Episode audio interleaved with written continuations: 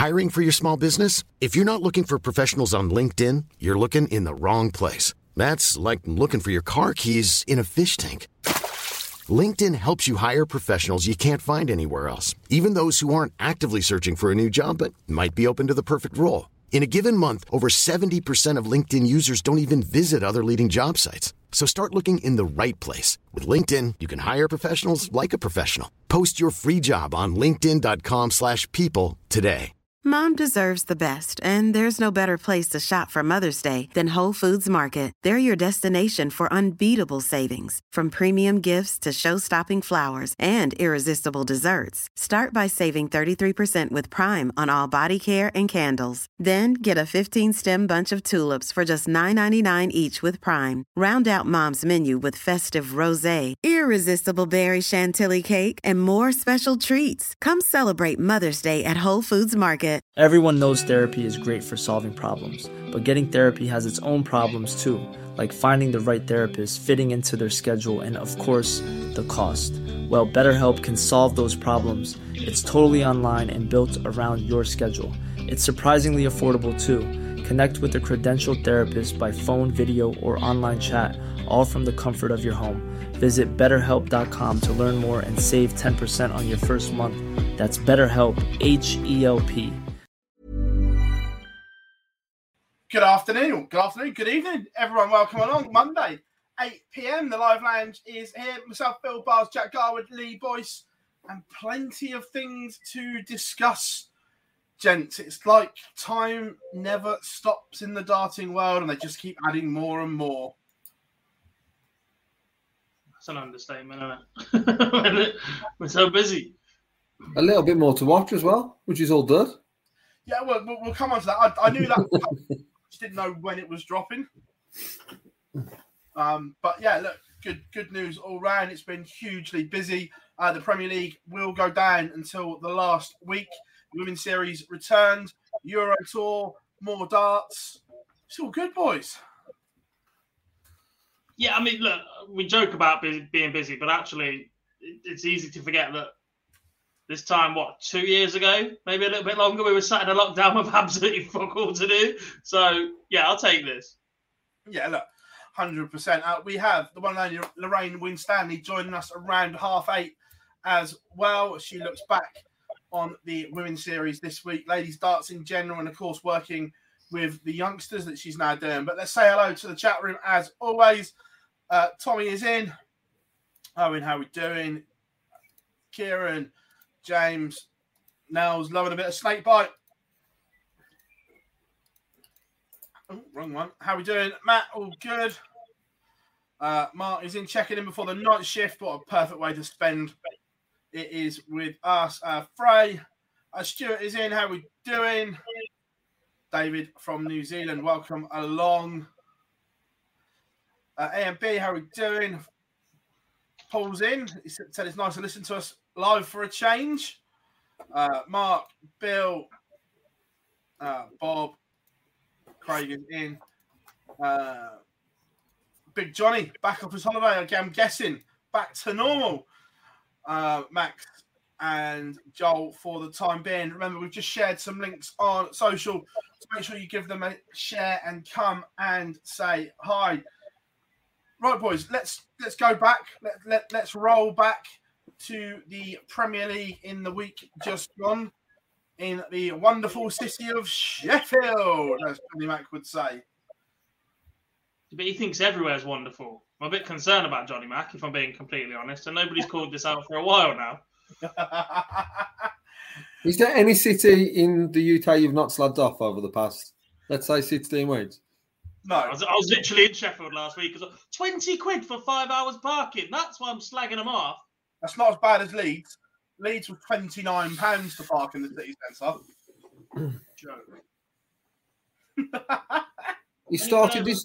Hours was a 24 hour parking charge, and I was literally there five hours and 20 minutes. Everyone thought we had a different Jack Garwood at the start of the show, being so positive about where we are today instead of two years ago. And looked at him, he's back. It lasted what about six minutes? Yeah. You know, during 2020 and 2021, when we, we were laughing with the MVG gift, he's back. we're going to have to bring this back for Gob. But it happens in one show. It's not just one game. It's the one show with uh, Dob. It doesn't last at all. um, right. So the uh, Utilita Arena in Sheffield. Um, first of all, first thoughts of the night because the actual stats for the night were up on a lot of nights. It was all right. I thought it was better than all right. In comparison, if we're doing a night by night comparison, it was better than some that we've quite a lot than what we've had. And we've been fairly critical. Not the best, but it's it's in the top half of Premier League nights we've had this year. As an all round venue and performance. Yeah. Um, Michael Smith joined the elite club of winning three on the spin and his fourth Premier League night. Uh, look, top three were already done and dusted before we threw a dart. But the race for the playoffs is well and truly on after Sheffield because Nathan Aspinall lost in the opener. Have to say, played very, very well. Just ran into Gerwyn Price, who was genuinely unplayable. Felt Yeah, so you sorry know- for him. Nathan Aspinall in a game that he pretty much has to win, knowing what's on the line over the next week or so. If you'd offered him 104 average and 50% on the outer ring, chances are he's walking away absolutely buzzing off his tits. No.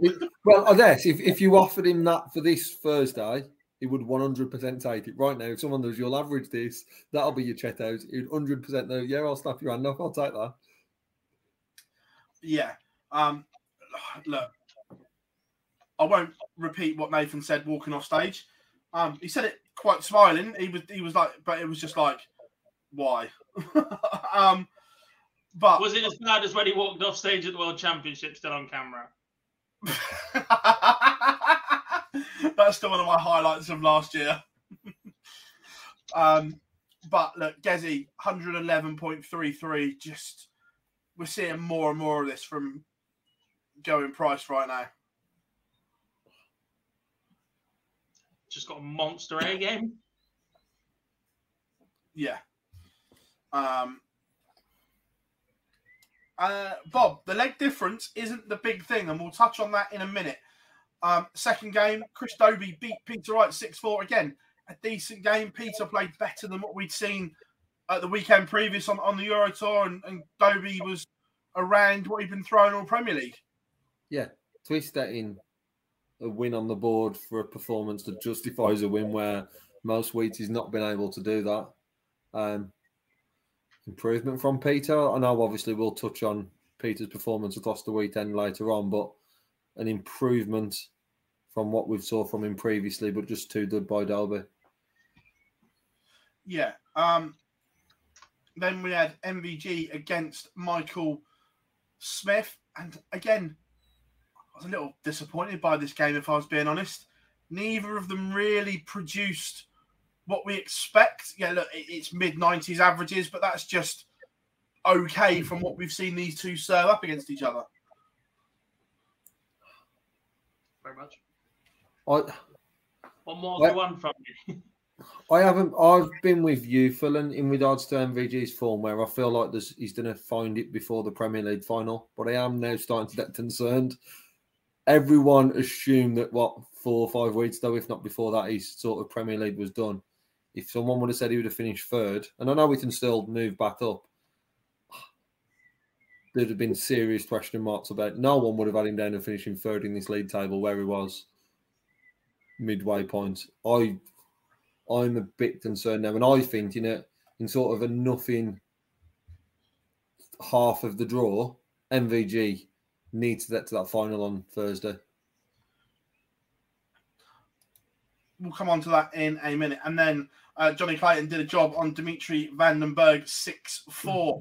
Uh, Semi finals Gerwyn Price beat Chris Dobey 6 2. Another monster average from Price 104.95. Uh, an absolute whopper from Michael Smith 107.82. Johnny Clayton did well to get four legs in this and stay with him. Yeah, for for an average thirteen points lower.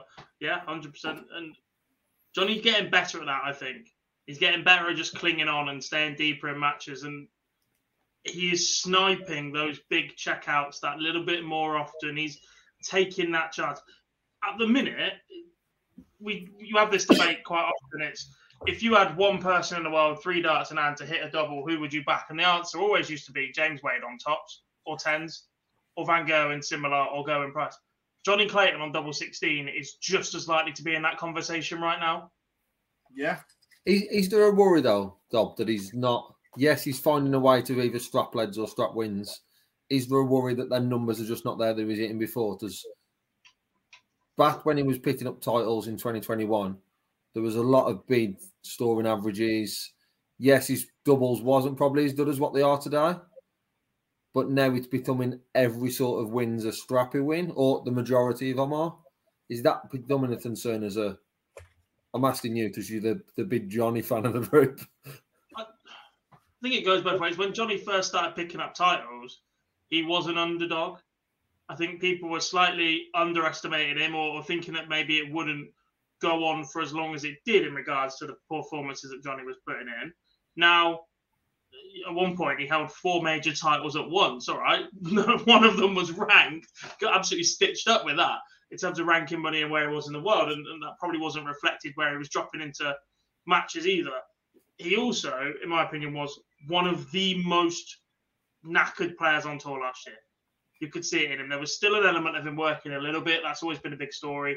But the fact is, he played every Euro Tour, World Series. He had a backlog of exhibitions to pick up on. He was fully involved in the Premier League, went all the way to finals night, etc.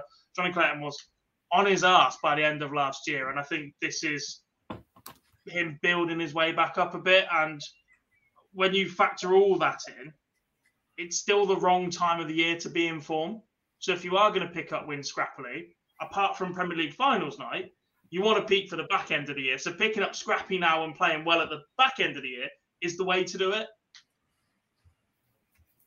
Yeah, I'd, I'd, I'd go with that. Um, and then uh, Michael Smith beat Gerwyn Price 6 3 in the final. So as we stand right now, Gerwyn Price is top of the table on 36 points. Michael Smith is on 33. Michael Van Gerwen in 31. They're done and dusted. They're locked. They're going to the O2. Here's where it gets interesting. Johnny Clayton currently in fourth on 24. Nathan Aspinall fifth on 22, boys. But the one big thing is a win this just one win isn't enough for Nathan Aspinall. He will have to make the final to get to the O2 courtesy of two nightly wins to Johnny Clayton because that is the first thing that they split them on is nightly wins. Is that confirmed? Because I couldn't see that anywhere on Thursday, yes. and that was what I kept going on about. It is confirmed. Going, it's confirmed. No, no, it, it's confirmed. The first thing that separates the players is nightly wins. So, so it's either ask wins a night or. Or he can get to the final. Finally, it, get three points. Yeah, has to get to the final to qualify. Where it's simple for Johnny, a win and he is there. Yeah. Do you or think rely on Gezi as well because that is the part of the draw they are in. Yeah. Do you do you think part of Nathan Aspinall's comments last Thursday was based on the fact that he might need Price to drop his down this Thursday if he didn't? That. Obviously, he's got that past Clayton first, and but yeah, it's it's an interesting one. I would love to if I uh, if Asp comes through that first one. I would love to know how much focus he's putting on that first game before he even plays, hoping that Peter Wright comes through. Yes, I know Peter Wright just had the weekend he's had, but you don't need playing Gerwyn Price in the Premier League at the minute. Peter Wright with the gold elements. Where's Cameron? Um, I need him as well. Because somebody genuinely asked us on Thursday night in the Fallout bar joking around. They went, doing that is like trying to predict what darts Peter Wright's going to throw over this weekend. And I said at some point he will get the elements out the case this weekend. And he went and won fucking Euro Tour with them. Didn't start with them though, but he finished with them. I agree. And they were there. Yeah. Um. So heading to Aberdeen this week. As, as we're on the Premier League, actually, we'll play the two clips first, so you guys can have a look and you can have a, a quick minute to yourself to think. But we've got two clips. One from Johnny first of all, and one from Michael Smith. Yeah, massive. Obviously, um, you, know, in the game of darts, all the pressure's on Nathan next week. You know, it's like he has to win. You know, if I win, I'm through. So, you know, really speaking, the ball's in my court, really. Because, like I say, if I beat Michael, because we're um, not Michael, so Nathan, we are playing each other. Um, if I win, I'm through. So, I'm just going to try and go out and try and relax and try and play my game. Easier said than done, but I'm going to try my best. You know, I'd much prefer to be one, two, or three, I got to be honest. But listen, it's pressure. It makes you or breaks you. Hopefully, it makes me. Interesting from Johnny that he's like, the ball's in my court. Nathan has to beat me. I don't think he wanted to say that to start with. No, I, I, I poked him. Definitely didn't want to say that. He just wanted to lead with all the pressure on Nathan. And he goes, actually, it's in my hands, though, isn't it? And I don't think he wanted that. I don't think he wanted that smoke. um, It's it, the the one thing for Johnny Clayton, which is quite funny, is the fact that if he doesn't beat him, he can just lean over to Desi, his uh, best friend on tour, and just do. Can you do me a favour, mate? and then I might meet you in the semi final next week. yeah. Um, so that was that, and then, this was uh, Bully Boy. See, Gez has been the best player. Well, I've been the best player. Well, not the best. I've been one of the best players for the last three weeks and picked up 15 out of 15. Puts me straight up there. But the O2 is different. You go in there. Gez has never been there. I've been there only once. Michael's obviously won it six times, and you don't know if it's going to be Nathan or Johnny. So I'll just go in there. It could be nice being number one, but you know me for a long, long, long time, of years. I don't brag. I just want to get on with it. I just want to play darts.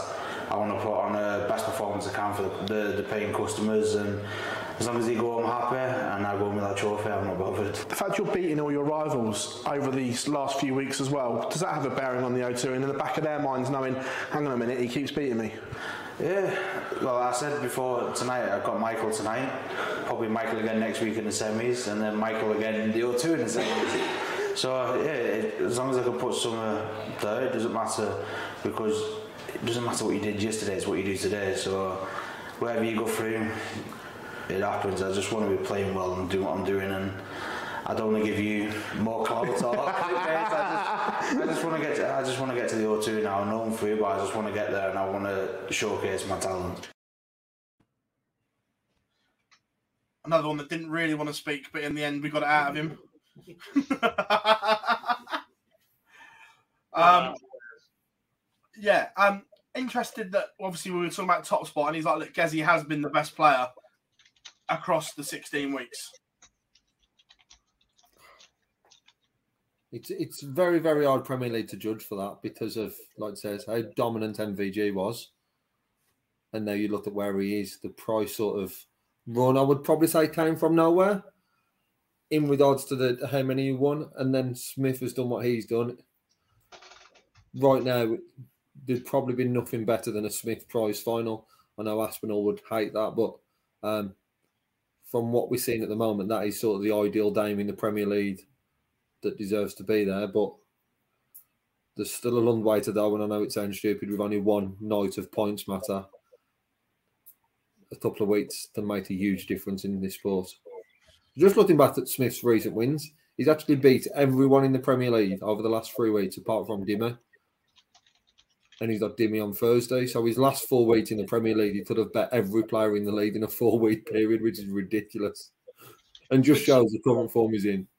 That side of it means that the variety works. Yeah.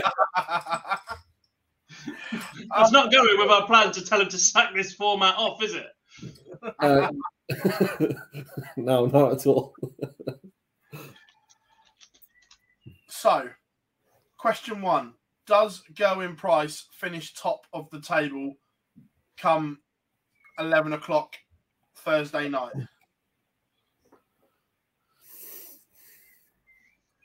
Yes.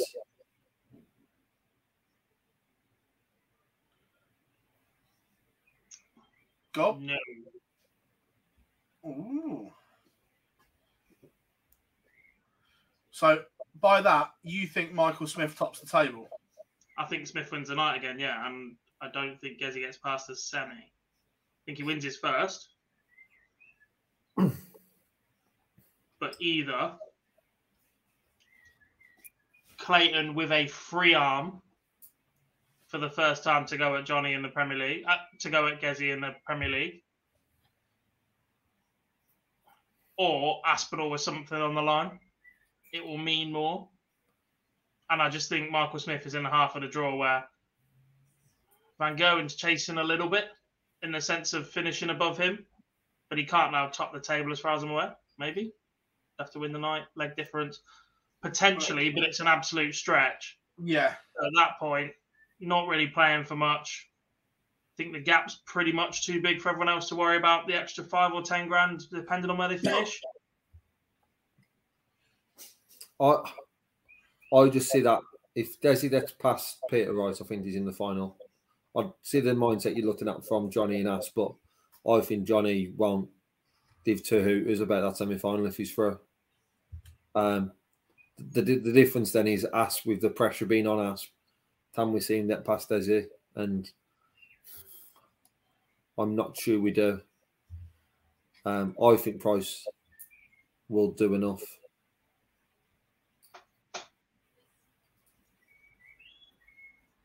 Just. Um, how are we doing, Glenn from Canada? Hope you're good. Um, look, I think it's a real tough one to, to call. Look, Gerwyn Price is a better player than Peter Wright at the moment. However, Peter could rock up and throw something extraordinary. Will he? We don't know. But it's amazing what a win can do. Um, and then Johnny has just got to put absolutely everything into this game. Like you said, the semi final is irrelevant. Doesn't matter. He just has to go for broke and prep as if it's a world championship game, a match play game where you're prepping for one game on the night. You prep for that one game and give it absolutely everything. Yeah, I, I see it exactly like that. I see it a bit like if he gets through, it's a bit of a grand slam third game sort of. I've won two. It doesn't really matter. I've done what I need to do. I've probably won both games 5 0. So even if I lose it to a battering, I've still finished top of my group, sort of thing. It's a, for Johnny Clayton, it's a, it's a nothing game.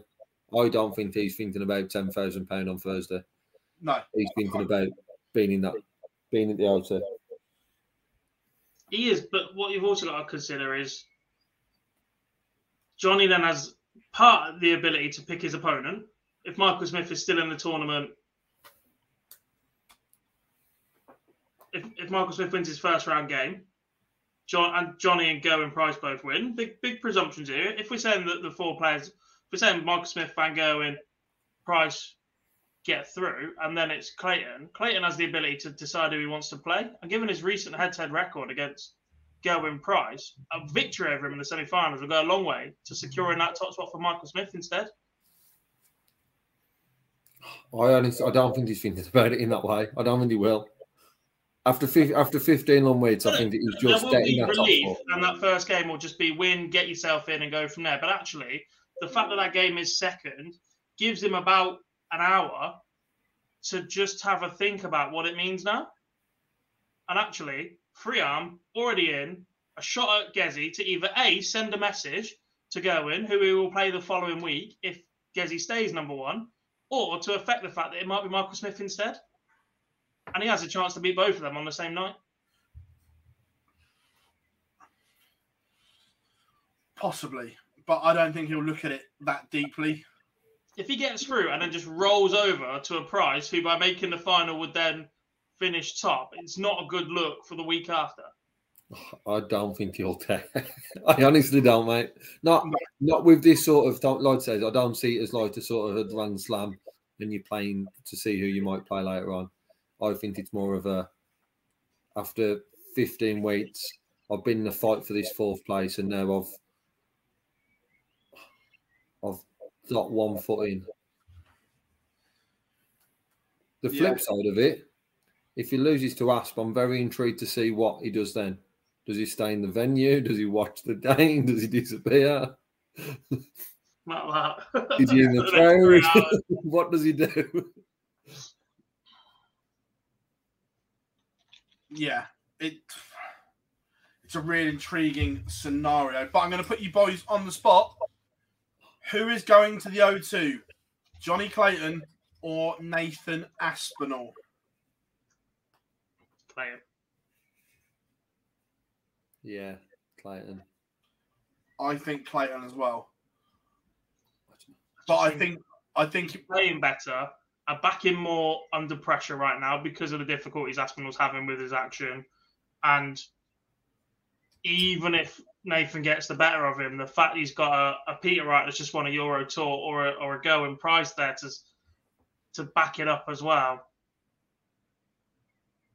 There, there is a there is a motivation there for Peter. If he gets through Price, so I think he'll then look at the the night and think, I can pick up 10k and at least win a night, not finish bottom of the lead. Well, winning the night would jump him above Dimitri Van den Bergh. So it's 10 Then- grand for that, plus an the final extra would five grand, 10 grand for prize money. getting to the final would potentially put him above Dobey. Yeah. So winning the night is actually worth at least 15 grand to Peter Wright. I, the the difference that I just don't see him beating Price at the minute. I just think it is it is Price there, but I don't see the winner of Clayton and Asp into the final. So Clayton made it for me. The playoffs are brutal, though. Imagine topping the league all the way through, no league bonus this year, and then getting beat in the semi final and getting 190 grand less than the winner. yeah, well, th- th- this is one of the things that they need to bring back. However, that whatever they do, they need to keep it the, the bonus for topping the table. Um, but that is the Premier League, and perfect timing as always. Anyone think we'd scripted and planned it? Without further ado, we are joined by Lorraine Winstanley. Lorraine, welcome along. Hello, how are you? Very well. Mhm. How, how, how are you doing? Fresh back from the women's series? I think fresh might be a bit of a factor there, but uh, but yes, back home safe and uh, an enjoyable weekend, even without the performances. So On that, where, where is your game right now? How would you assess it overall? after this weekend, extremely hit and miss. Um, I couldn't find any consistency. I was either I could score and then couldn't finish, or I was just plodding along and I managed to hit me double. So just not consistent enough for my liking. So plenty to work on before the next one. Obviously, all eyes are on that race for the match play um, for you ladies, and we hear everyone talking about it. Obviously, like people like Robin Byrne, she went, "I knew I was there. I knew I was there." What's the what's the feel in and around like the practice tables before events? Is it all eyes on that?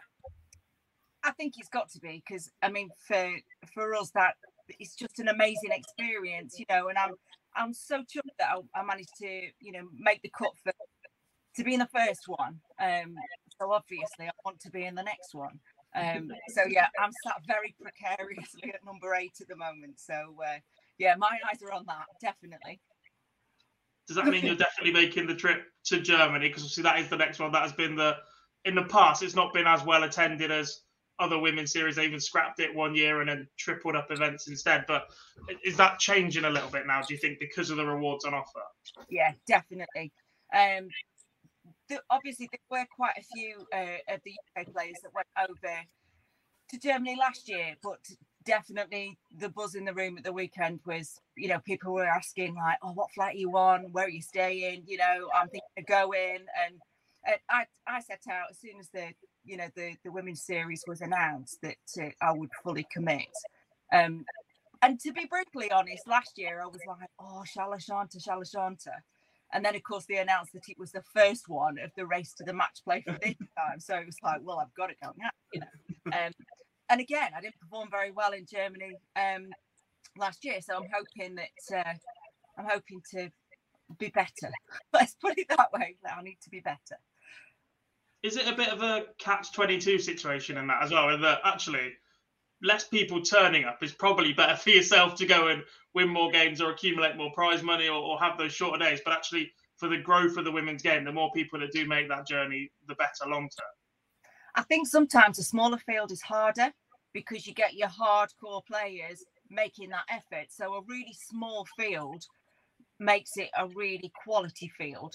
Whereas a bigger field, I'm not saying it, it's any easier, and certainly, certainly with the women's series because it's not seeded, um, that makes a massive difference. You know, so you do get the big juicy first round games, and and if you're lucky enough not not to be in that position, I'd be lying if I said I didn't look at the draw and go, oh, at least one's going out. You know, um, so it, it's all to play for, and it is very exciting with it being an open draw. So, um, so yeah, like you say, twenty two. Sometimes a smaller field, you think, oh, I could be one step closer, but then a bigger field, the the um, how can I put it? The um, the field is is more widely spread, so you may get a less experienced player um first round um you know so so yeah it, it, it can work either way to be fair Lorraine, one thing we, we sort of talked about with a lot of players, we would be tour card race and all that sort of stuff, is about the rankings. As a player yourself now, as you mentioned, sitting in that eighth place for the match play, the weekend in Germany, how much are you going to be on your phone looking at dart rankings and making sure you're still in that top eight throughout the weekend?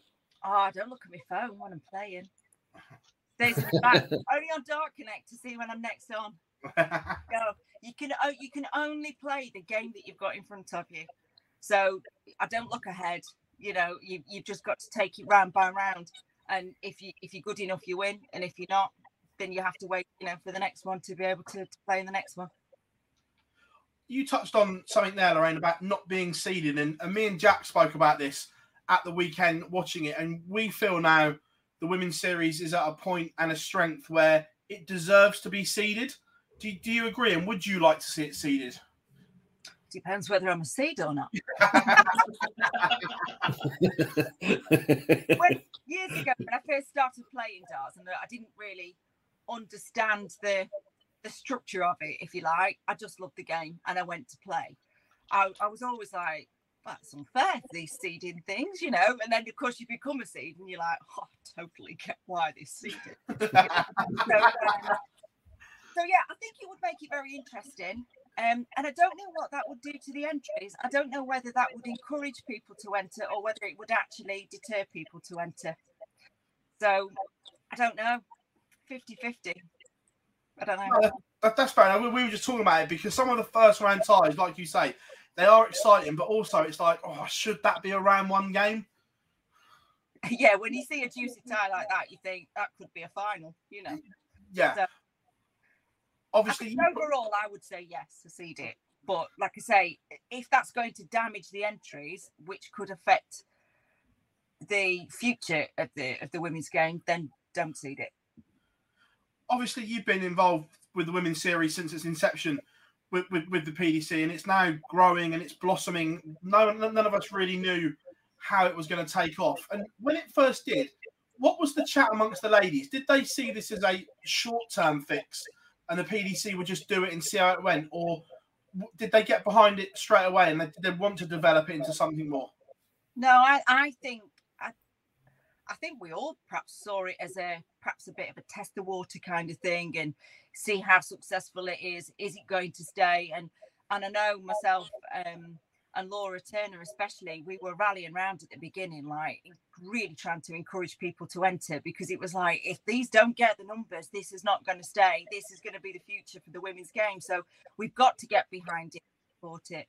And I know a few of the that, that just come and enter because they want to be part of the supporting of it you know so maybe they haven't got aspirations to to you know be in the, at the top of the rankings and whatnot but they like what they see and and they want it for everybody else as as much as we want it as you know being in the one of the top players you know. So um i think it's i'm really glad that it, it's got to the stage that it has and i'm interested to see where it can possibly go in the future on that, what is the end game for you ladies in PDC darts? Because this is very split. We're split about it on this show. Would you like, in the end, a PDC Women's World Championship or not? Because it seems very split. Um, I think yes, definitely, because as great as it is for all the ladies that have managed to grace the Ali Pali stage, they're still playing very much against professional men. Um, so I think I think there is room for um, a ladies' world championship, definitely. Lorraine, if you do it, if that was to happen at Ali Pali and you was to hit a nine darter, would you do the same run as Dean, or would there be a different celebration? I don't think I can move that fast. Although if I did that, then maybe. I don't think he can anymore. I don't know. I still remember that moment. Man. Oh, everyone remembers that moment. Um, His mum was oh, his mum was sat next to me when he hit that nine darter, and me being in player mode, and and his mum being in that's my son. I'm really proud of of him mode. She was she was like, oh, giving it all out, and I remember I slapped her on the leg and I went, but he hasn't won the game yet.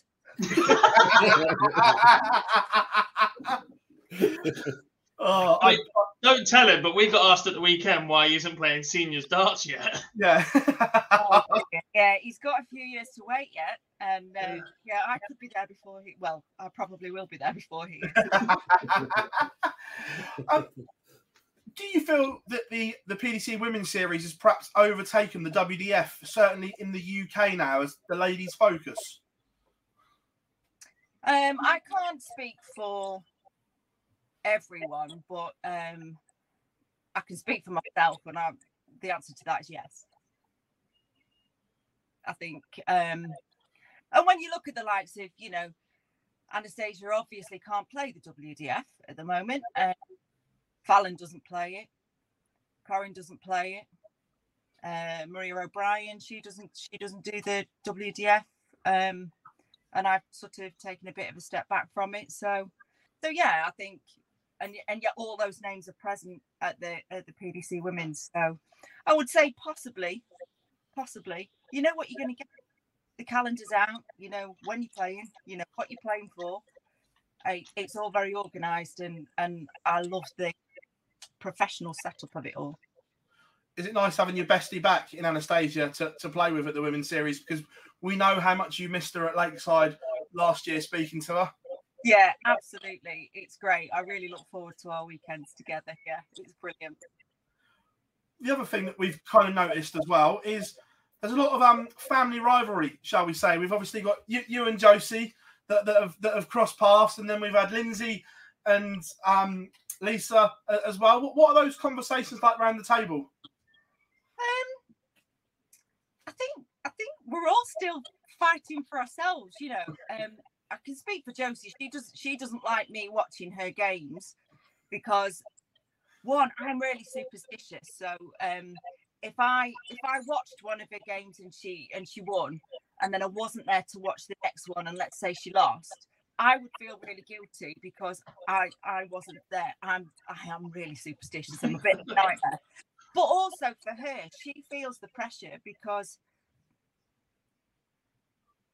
what she she just feels the pressure of me watching. So I don't tend to watch. I'm sneakily watching sometimes on Dart Connect when I the table, but I, it's not like being stood behind a barrier. And she wants a shot on, you know, to to play at the match play and you know, so you know, we're, we're as much as obviously we're family, there's still that real big competition and rivalry, you know. She wants to beat me when we draw each other, and obviously I want to beat her because that's what we're all there for, you know. So it is it's it's actually awful. It's awful when we end up playing each other. It's not fun. and an interesting car ride home as well. yeah. was a long way back to from Milton Keynes to Lancashire for Lisa and Lindsay at the weekend. yeah, yeah. Uh, on, on the match play, obviously we've got a question here from Bob. He said, "Would you like it, or should it be 16 instead of eight now because of the strength in depth on the women's series?" Yeah, I think I think that is something that they could work towards, and especially because we still play a very short format.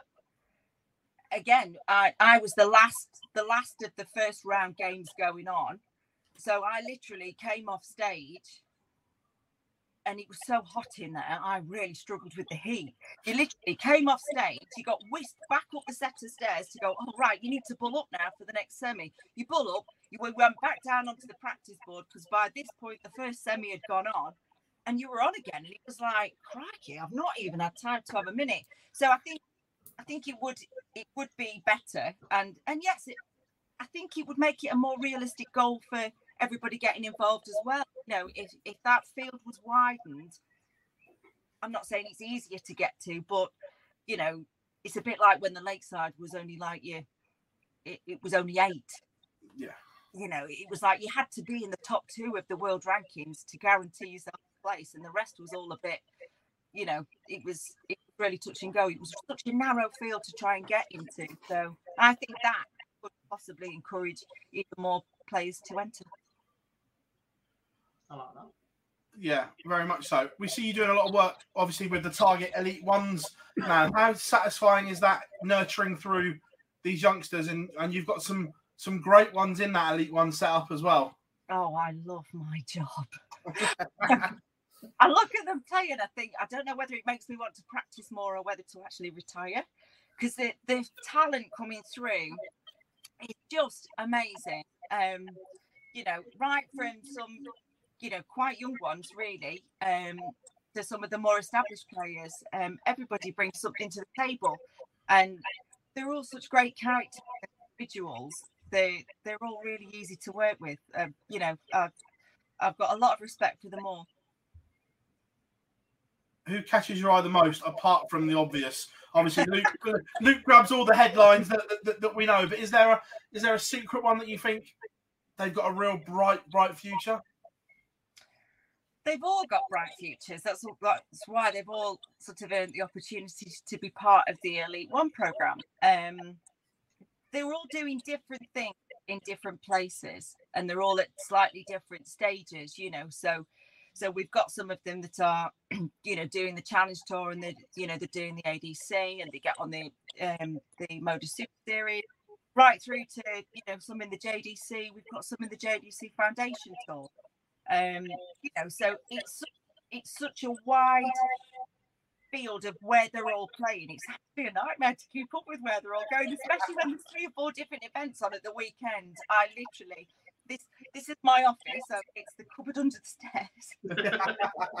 so on a on a big weekend, this is where you'll find me. I'm just glued to the laptop on Dart Connect, you know, flicking through, uh, you know, trying to watch them all play.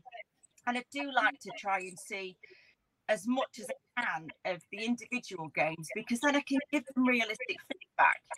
You know, and you know, I love going to the development tour, but again, I think some of them really feel the pressure if I'm stood at the barrier watching. So I just got my stuff.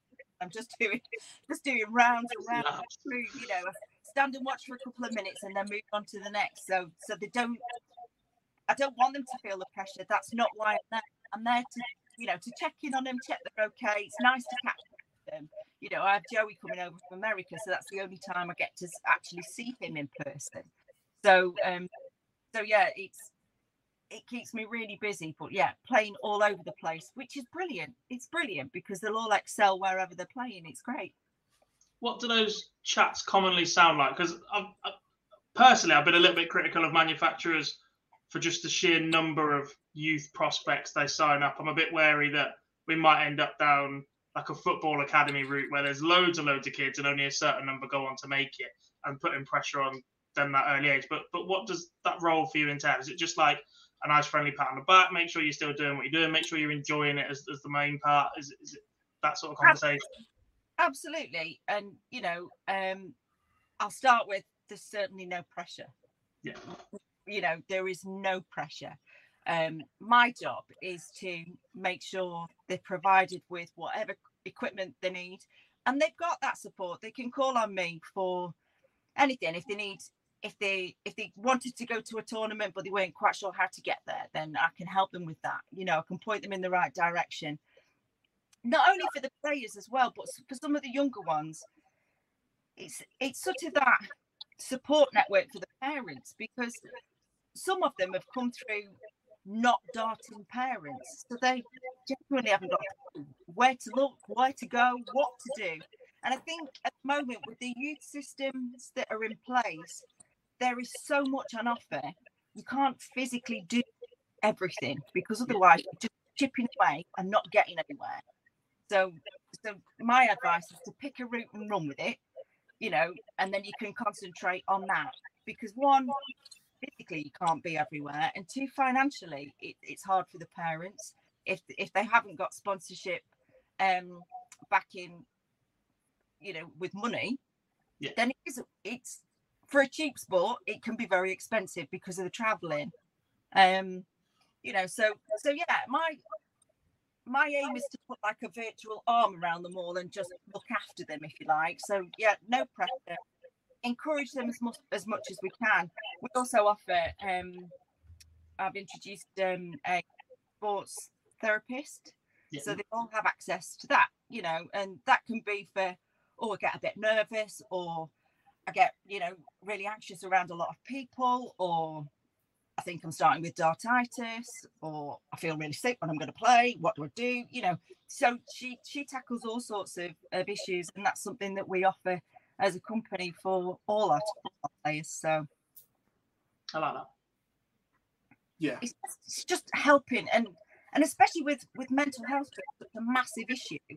You know, uh, the smallest things can turn into a massive issue if you know if you're not careful that small issue can be dealt with at the beginning then happy days you know Big fan of that. Big fan. Um, couple of questions for you from the chat room as well. Um, Craig uh, says, "What's your thoughts on the women's game in general? Um, and do you see any more chances coming along for the women in the big tournaments anytime soon?" um the women's game in general has definitely got much stronger. The strength and depth in the field is so much wider than it was a few years ago. And because of the opportunities that have been thrown our way you know with the match play it, it gives you that drive. You have to up your game because everybody wants a piece of the action. So if you if you end up sitting still and just you know being where you are you're not going to get there because everybody else is trying and it and it is achievable. So everybody's gonna, gonna be wanting to go.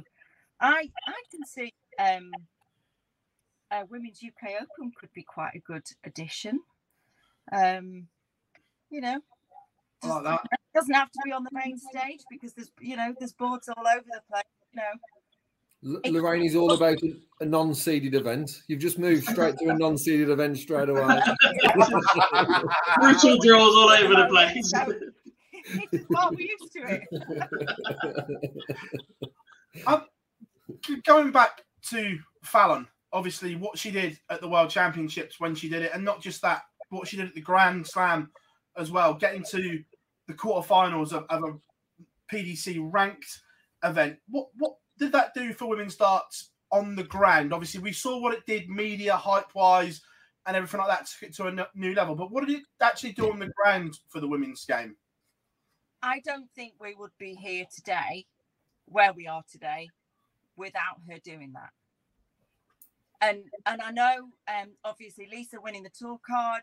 There's there's there's been the boundaries all along, you know, and and she continues to do it. You know, she nine data recently, you know, so it and as long as as long as these little things keep happening, it's it can only it can only push the game further forward.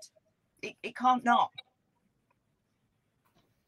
Is it just about awareness and, and keeping attention on the ladies' game while it continues to grow? Because obviously in the past we've also seen we've seen those achievements, but we're now seeing more female dart players involved in broadcasting. We've seen Trina Gulliver, we've seen Corrine Hammond, we've seen Laura Turner. We heard yourself on commentary last year, which that'll be the next question. When are we going to hear that again? Because you were very, you're not to say that because you're here. You were very, very good, and we'd love to hear oh. more of you. But is, is that another step as well? Is that putting eyes on female dart players? Yeah, I, I think so. It it's got to, and and across the board though, you're getting you're getting more female commentators and presenters across all the sport.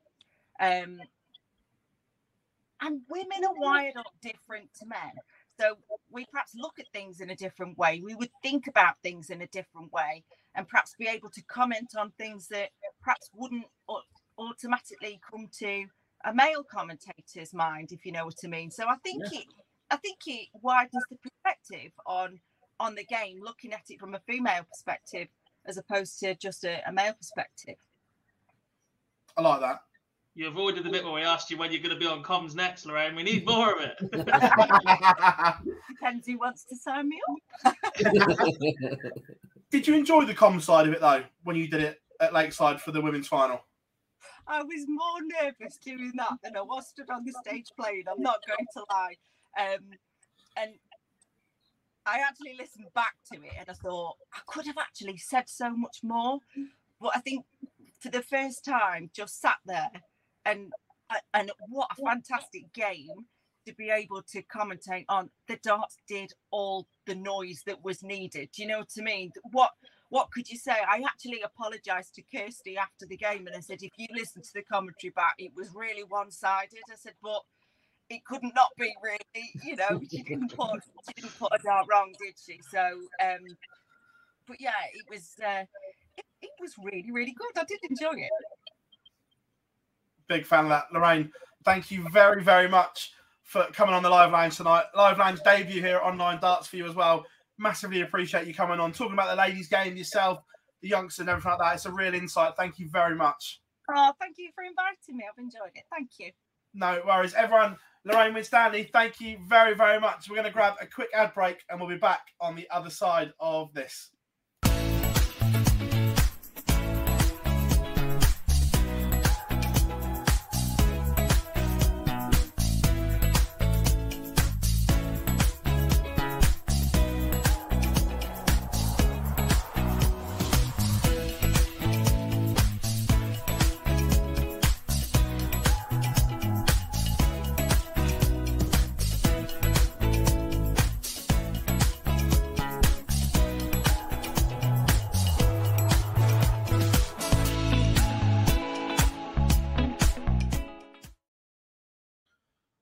That was. I absolutely love that. Yeah. A, a real insight and, and, a real perspective on the women's game, the youngsters, and uh, that thought process. That was uh, real insightful. Yeah. Um, yeah. Can't, can't speak highly enough of, of, the way that Lorraine comes across. It's brilliant. Yeah. yeah.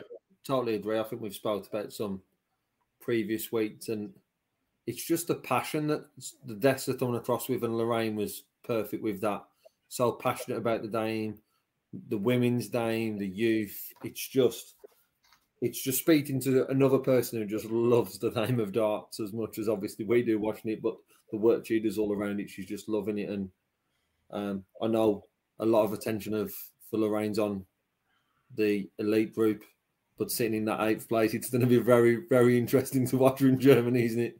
I don't believe that she's not going to look at the phone, even though she said it. I don't believe that at all.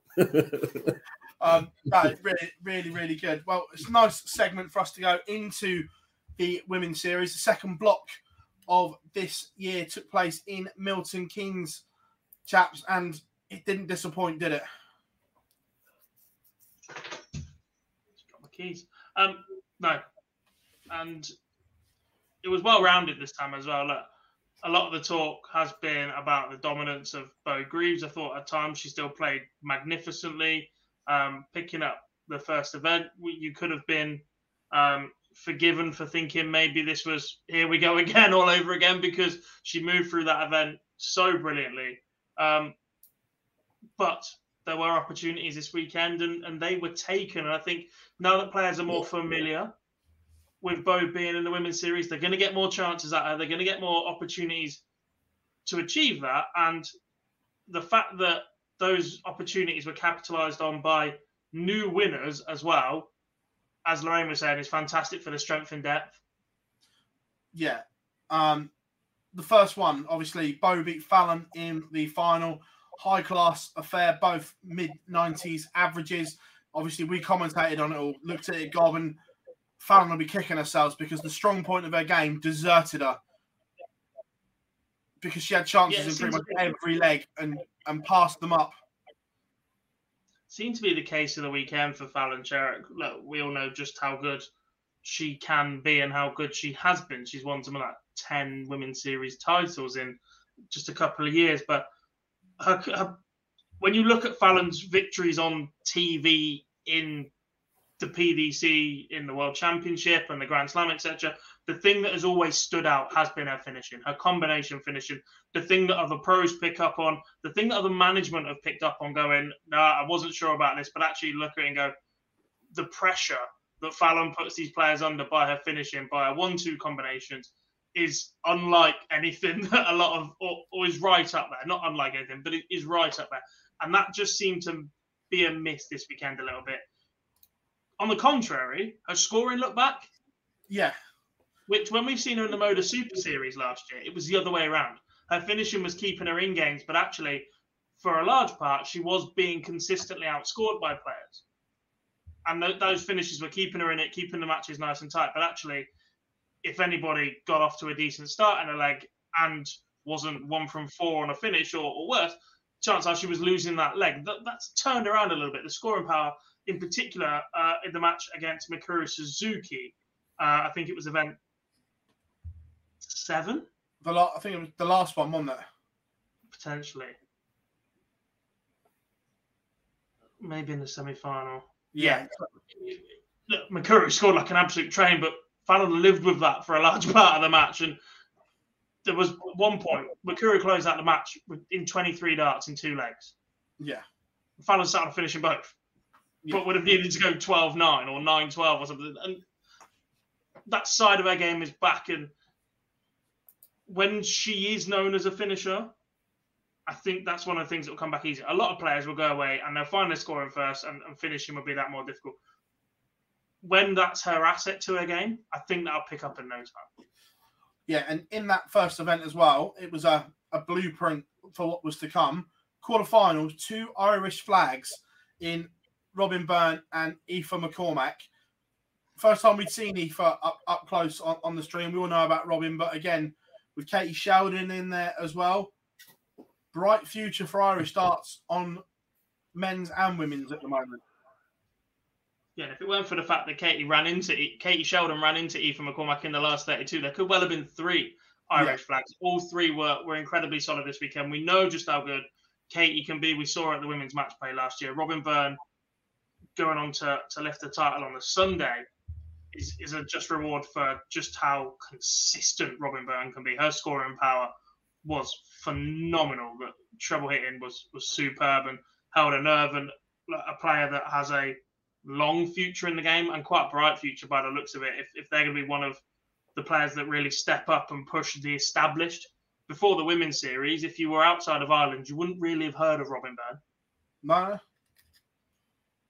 Yeah. But now she's she's one of the names you're looking for. Going right, who's Robyn playing against? Because she's dangerous. She's a threat, and she's a title winner. So yeah, and Aoife McCormack, I think she was Irish national ladies champion last year.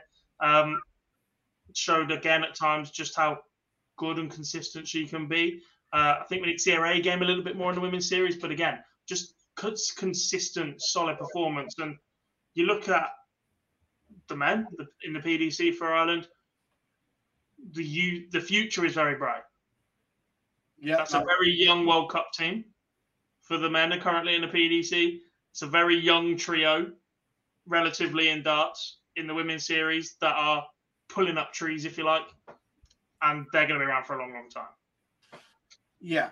Second event on the Saturday, new winner, but not undeserved or surprising in any way because Rhian O'Sullivan added her name to the roll of honour in PDC darts and was just solid. Hard to beat. And when opportunities were presented, she snatched them. No, no surprise at all. I think it's a name we've spoken about quite frequently when we're speaking about sort of the top eight racing for the match play. There's always been a name that's been in those discussions, and no, no surprise that we're seeing four different winners that choose one of those, and the, the performance on Saturday um, in events number six. Oh, that's quite confused with the event numbers. Event number six of this year. Um, like I says, no surprise. Um, and to beat Beau at the moment, especially in a final, uh, is a huge win, and cements. I know we've still got four events left, but for me, probably cements Rhian's place in Blackpool. Without some completely drastic happening, four different winners that are not in the top eight, sort of thing. Um, that will do enough enough for Rhian to be in Blackpool in the summer. Yeah, I, I guess I, what's more impressive is actually that the, the run to get to the final was superb. Averaged 85 in that final against Beau Greaves to win 5 3. She could have won all eight of those legs. She had chances in all of them. And we kept wondering if perhaps uh, that was going to come back to bite her, as, as, it often did against a lot of players this weekend against Beau Greaves. They were having 6 9 darts in legs to beat Beau. Um, Casey Gallagher's one of those that stand out. She had opportunities. And you get bitten in the next leg. And, and Rhian just never relented, never gave up that opportunity in return, and, and was a deserving title winner. Yeah. Yeah, completely. Um, moving on to the Sunday in event number seven was Robyn Byrne's first title beating Laura Turner in the final, 5 1. And, and we watched it. Gob, she didn't look nervous.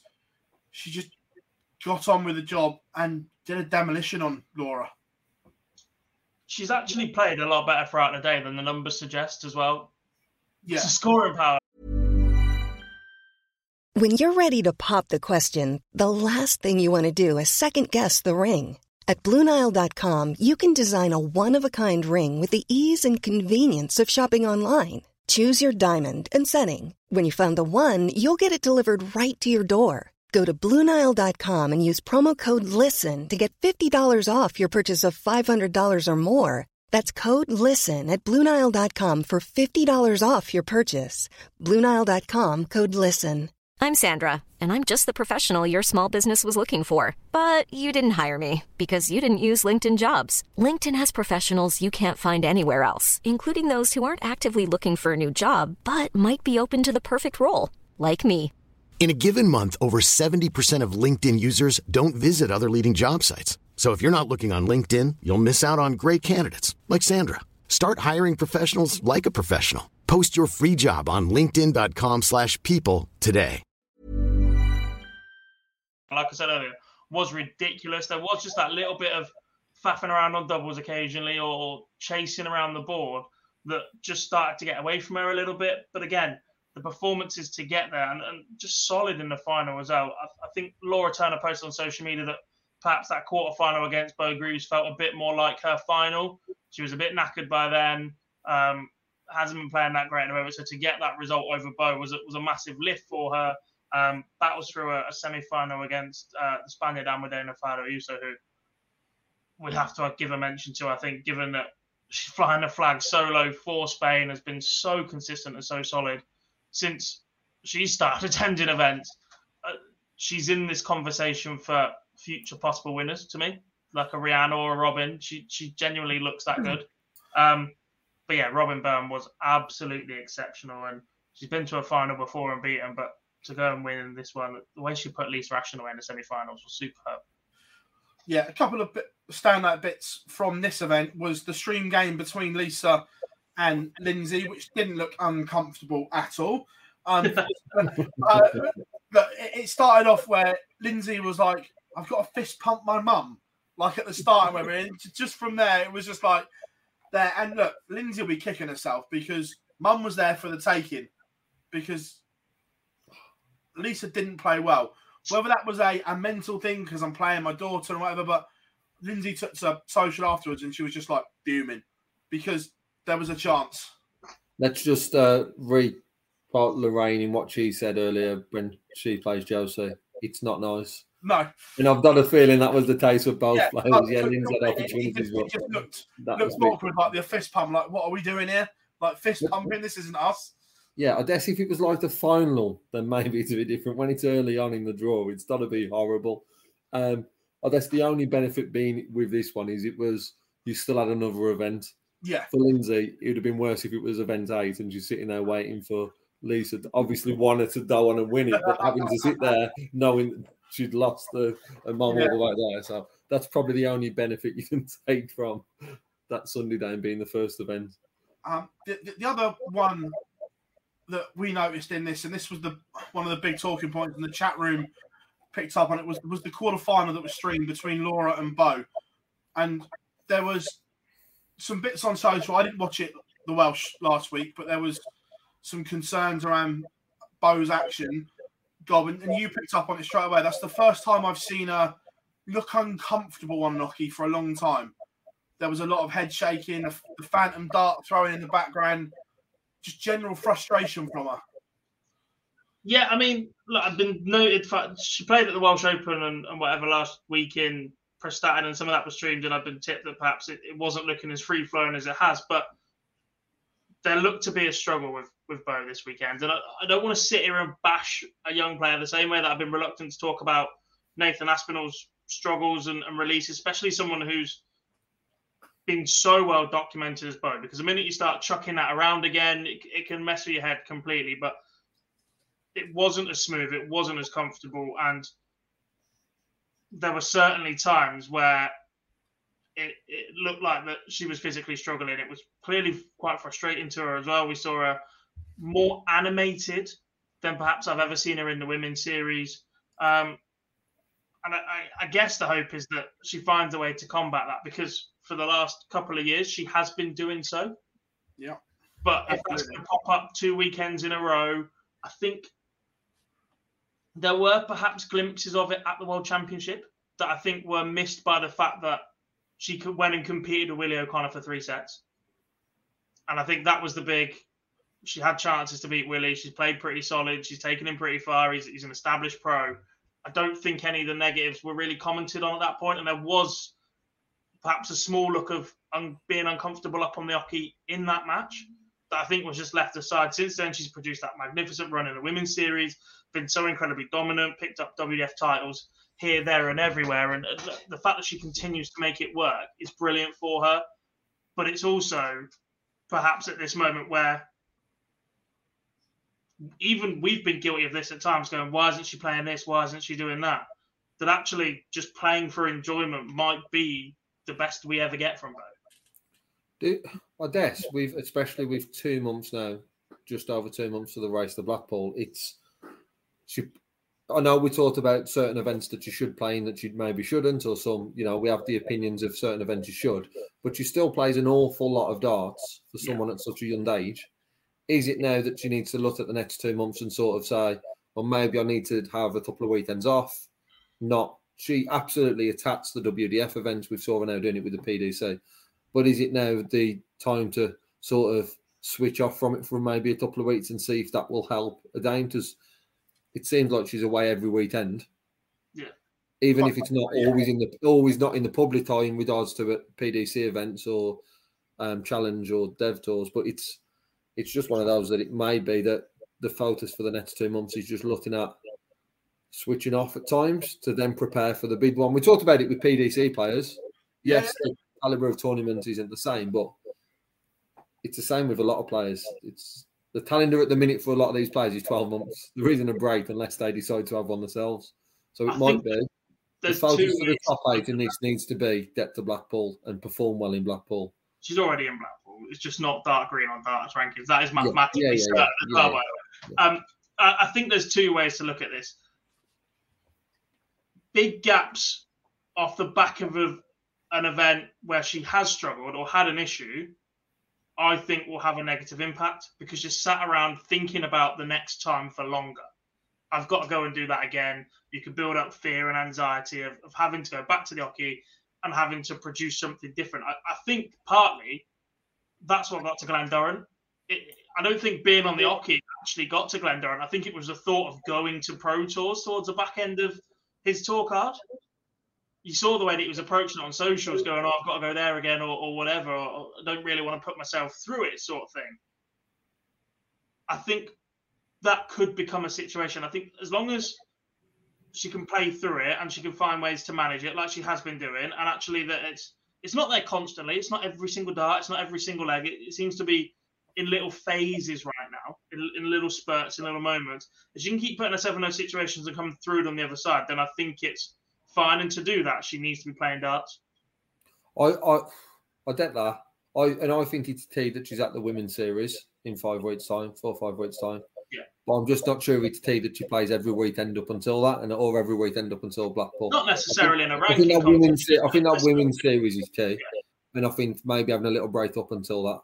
If there's something local, or I think there's, there's one Yeah. more county game this season, so you can go and play that, and Yeah. that's a little bit of stage and a, a crowd behind and can disappear afterwards. And she doesn't tend to hang around at county games; she tends to play and, and disappear, sort of thing. So, uh, her and the people around her will know now. They've, they've been doing this for long enough since she's what 14 years old, how to manage both schedule best for her, especially since she's had issues with her action. It will be interesting to see how that plays out. But let's also remember that having an issue with her action at the moment, like she does, doesn't necessarily translate to the fact she's going to lose. No. Nathan Aspinall won a Premier League night the other week where he's clearly struggling, doesn't particularly talk about a lot, but actually at the end of it went, I'm playing with half an action. I've just beat three of the top eight players in the world. And he was pretty keen to remind people that Eric Bristow went away and made another world final. Mensur Suljovic has clearly struggled and gone on to lift two majors 15 years later. Now, whilst there is no one size fits all way of solving issues with your action, Berry In- Van in Peer that sense, has missed. Berry missed Van Peer is currently one of the best ranked players in the world without a tour card. Oh, completely. Now, whilst there is no one size fits all solution or, or way to, to get over issues with your action and, and struggling to release the dart in particular, the fact that other players have had success with it or have found ways to manage it and still maintain success on the oche whilst dealing with it, I think is still a positive sign for Beau Greaves. But it's also—it it was great hearing from Lorraine and how insightful that actually that Elite One is a support method and there are ways around it. But since the age of 11, Beau Greaves has been told she's going to be a world champion. And personally, I look at the struggles that she has, and that can only be because of the fact for the last seven, eight years, she's been told that was going to happen. That's a lot of pressure. That's a lot of cope to deal with. It- it's not so much as players get older, but I think from that early age, the heaping of pressure on that that's the bit I'm skeptical of. You look at players like Billy Holmes 10 years ago was one of the best prospects around before they changed the age rules on the development tour to have a lower age limit. Billy was playing as a young kid and going deep in those events. And then he started having dartitis attacks and couldn't let go of the dart at times. Then they changed the lower entry, had to wait a few years to get back on again. And by the time he came back on again, he was half the player and he was really struggling with his release. And from the age of 10 years old, his dad had told him he was going to be world champion and pushed him to be that every single day. Yeah, I know. Look, it's it was thing, and if it hadn't been so obvious, we we we'd think, but it was just brought up so much. Um, the last one, Mikuru added her name to the roll of honour for this weekend, beating Noa-Lynn van Leuven in the final to cap off what was a sensational women's series. I haven't forgotten about this of thing, but one of the highlights was in event number one when we had a stoppage in play for a good 15, 20 minutes after the kamikaze camera decided to um fall over. And I spoke to one of the um one of the people there, and I was like, "How's the camera?" Their words were "fucked." Can I let you into a little secret? Yeah. The camera didn't fall off. Did it not? The wall fell down.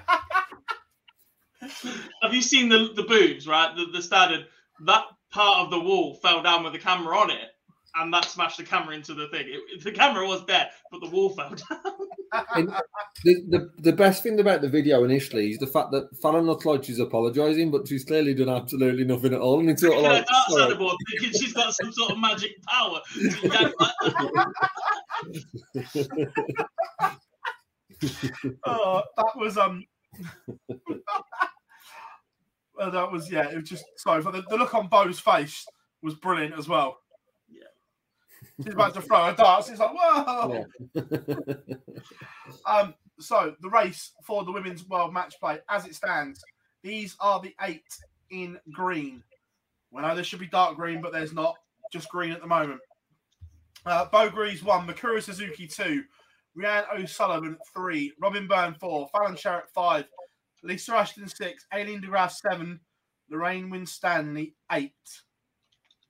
So, with one block of women's series left to go, four events, how far down are we looking? Players that could gate crash the eight.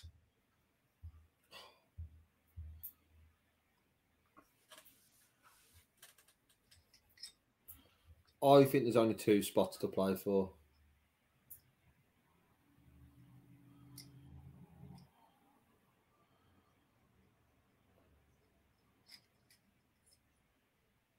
How far down are you going? Realistically, who can gate crash?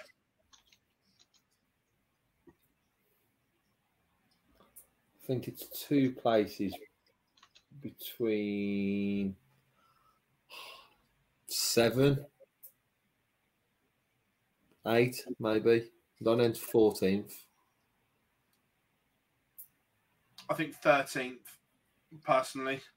And the one I'm interested in, and we spoke about this, Gob, was this weekend seemed to be a bit of a breakthrough moment on the women's series for Kirsty Hutchinson because we hadn't seen anywhere near her best over the last 18 months of the women's series. However, it seemed to come together for her this weekend. Seems to have worked it out. Yeah, I mean, there's two ways of answering. Firstly, Kirsty Hutchinson was started to put in performances that we expected of her. And it seemed to be this weekend that every time we called a player out for us wanting to see more from them, we got it. We we said that about Corrine Hammond at one point. The next event, she, she played beautifully for a couple of rounds and, and started to maybe kill off games that she wasn't killing off before. Um, but again, it is tough. We talk about how this draw is unseeded, open draws, and we're like, oh, we haven't seen their name much. But actually, go back and you think, oh, well, they drew Anastasia first round, or they drew Deta Hedman first round, or they're playing Lorraine or Beau or something. And that is how brutal the women's series can be. I see it a little bit differently to you two. Not in the uh, where you've gone is players if they rock up and just keep performing consistently. I still think someone as far down as Fajardo Ayuso can get in because the fact is two thousand pounds a winner in one of the four events. I think she's got the talent to go and win it. Now I'm not saying all of the players above her are a threat to go and do that. At the minute, I think she's more likely to win a title than, than Natalie Gilbert, than Corrine Hammond from what we've seen in the women's series, than even Deta Hedman and Trina Gulliver right now. And Trina's been on one one. The, the level that we're seeing from Almudena Fajardo is better than what we've seen from Trina Gulliver in the women's series for the last few months. I get that, but winning one isn't enough. Winning one obviously. No, but I think she can go consistent enough. One win from there puts her 600 quid behind as she jumps above Kirsty Hutchinson sort of thing. So I think she can accumulate enough in the other three with an outside win. I'm not saying everybody down to 23rd in the world, I, I believe, will do that. But she is one name that I'm highlighting from further afield that has possibly got that in her. Are we all in agreement? Chat room as well. Are the top six, not mathematically, but do we think the top six will all go? Yes. it's hard not to see that. Just because even with four stinkers of draws, you still expect those players to be able to beat other players with stinker draws. You, you, I'm not looking at Fallon or Lisa expecting four first round exits. I think the same can be said of Robyn Byrne and Rhiannon O'Sullivan. Do you do you not think even if just say one of the sits, a Fallon or a Lisa, just only on fifth and sixth, if one of them didn't attend, I'm assuming they will. But we've seen with Lisa, for example, in Germany before, having to miss a couple of events. Um, I still think they're probably on enough anyway, because the four or five above them at that stage will probably go on and win two, three, maybe all four of the events. I think they're in a strong enough position anyway that them six will be going.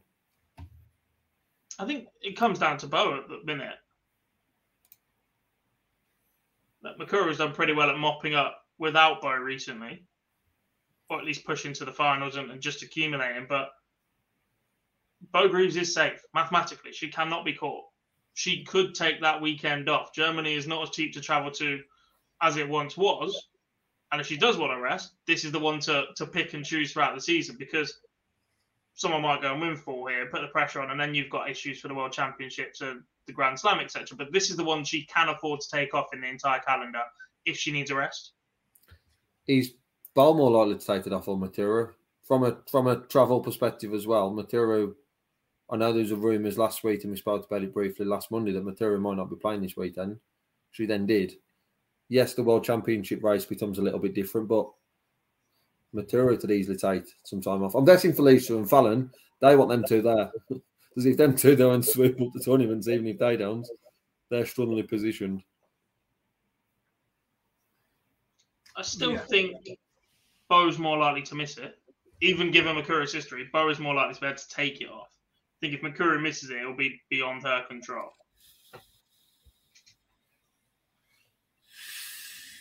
Yeah, but great to have the women series back. So, uh, well, just, we'll just this one just before we move on. Um, is it going to be the top three again for the world? So the criteria for the worlds is one and two, and the winner of the world match play. If the winner of the world match play is in one and two, it goes to three. Yeah. It's like the second Europa League spot for the FA Cup winner. Yeah. Yeah. If the winner of that is in the Champions League, then it goes to the, the league place. Yeah.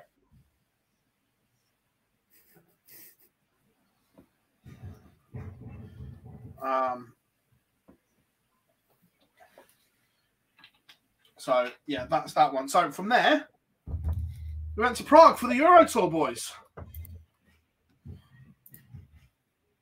Yay. Can't be negative about the Euro Tour, Dob. No, that, that, that's, that was just a weird teed it up. It just, I don't know. We needed a bit more, I think. we needed, we needed more then. We've got to excite the people at home watching. My, I have got one negative about the Euro Tour actually. Go they on. need to be spread out better in terms of Euro Tours and Pro Tours. But when I said this, when the calendar come out, I was just being negative about the Premier League. But it's not, yeah, but this has got nothing to do with the Premier League. This is to do with the other, the tour card holders continuing to play. Nothing around the, the, the Premier League. It's just of could we have put a couple of Pro Tours on instead of a Euro Tour? Because for players that haven't qualified for any of those Euro Tours, it's five weeks without any competitive darts. Five weeks without earning any money. Which, considering you have a seven week break, is it in June to July to August? If you're Yeah. not in the things for a professional sport, that shouldn't happen. Yeah, uh, th- th- that, that's my only negative, and it's not around the actual Euro Tour events; it's the scheduling. I just think there needs to be a, a better balance. I've got no issue with a break if it's set out as a break and you know it's coming. But actually, to have that six, seven week summer break, pretty much, unless you're one of a select few or whatever else, to then have a, a rest of the calendar that isn't full doesn't really make sense. Most sports have an off season. Darts doesn't really have that because of the way that the World Championship rolls straight into Q School and Pro Tour restarting, etc. So I've, I've got no objection with a little break in the summer. Look, people are dark players might enjoy that. The chance to go on holiday without having to worry about it. They know that they've got a long enough gap where they can go on a holiday, put the darts down for a couple of weeks, and still have enough time to come back, build up their practice again, and, and get going. But yeah, to have this any more than four weeks, three weeks is a bit too much for me because basically a monthly salary, in it. That's what they're going to try and earn. Yeah, They have the break. That match play to Players Championship is their break, isn't it? Yes, you have the World Series, but you can turn that down. for life. Can. brave. Arcady. Um, but yeah, that, that, that that's my, my my only criticism of, of the Euro Tour. But I think it needs to be spread more evenly with the Pro Tour events.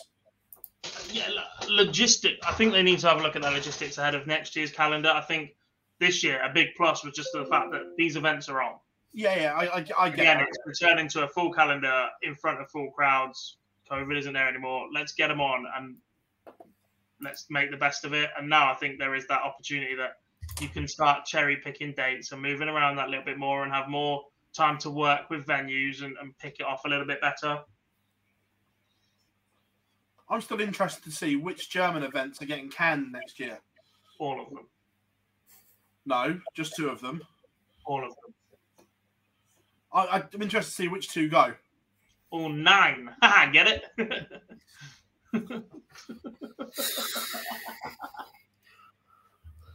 Anyway, enough of this. Enough, enough of this comedy routine. Why is that taking? Why is he taking you an hour and 26 minutes still there? I should have been done earlier. Um, no, so back to Never doing it to himself.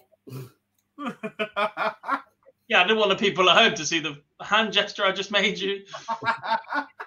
Dog, when you're not on my screen, I'm not looking at you. I won't worry about it, so I didn't see.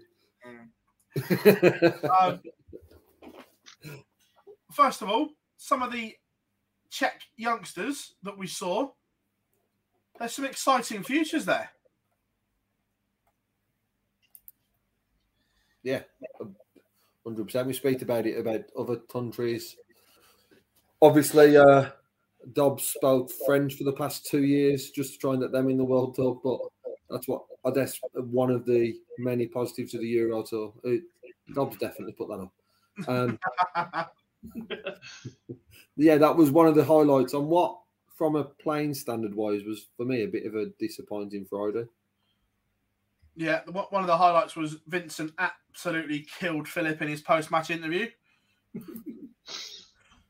Surprised. He did, but actually, I think there's a deeper concern there in that he is really struggling with his motivation for a player that fought so hard to get back to this level, who has had major back issues in the past and whatever else, to just not be enjoying it and going through the motions right now for a player of Vincent's caliber is a shame to see.